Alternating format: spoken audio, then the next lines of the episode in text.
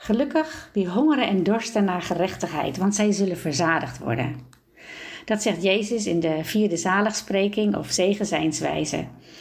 En wat bedoelt hij daarmee?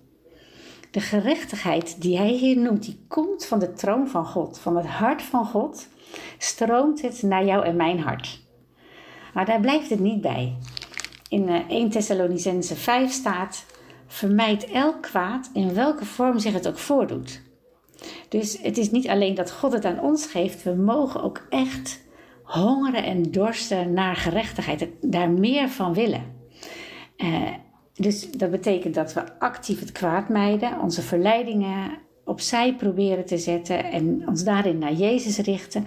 Maar ook dat we nog een stap verder gaan en in dat grijze midden wegblijven. Dat grijze midden waar onze geestelijke honger wordt eigenlijk een beetje verknald door de te veel tussendoortjes. Hè? Als je te veel snackt, dan heb je geen zin meer in eten. Nou, hetzelfde geldt voor het leven met God. Als we te veel bezig zijn met andere dingen, met computerspelletjes of met social media, dan heb je op een gegeven moment niet zoveel tijd meer om je in Gods woord te verdiepen. En dan krijg je minder geestelijke honger. Honger wekt honger op. Dat is het principe wat in de Bijbel zo werkt.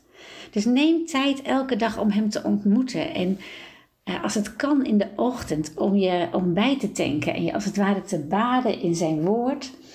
En dan zul je merken dat je niet alleen je eigen gebeden gaat bidden voor jezelf en voor anderen, maar dat je je ook leert openstellen voor de dingen die hij wil dat je bij hem brengt. Dus dan komt er een soort interactie op gang. En weet je, het effect daarvan is dat je vervuld zult worden. Vervuld, verzadigd met het geestelijke voedsel. En dat geestelijke voedsel, dat is dat je de vreugde en de voldoening en dat diepe besef van wie je bent in Jezus Christus, dat gaat groeien. Maar er zit een hele gezegende paradox in, want hoe meer je vervuld wordt, hoe meer honger je krijgt. En wij worden natuurlijk van glorie tot glorie veranderd, staat er in de Bijbel. Nou, dat geldt ook voor die honger die we hebben.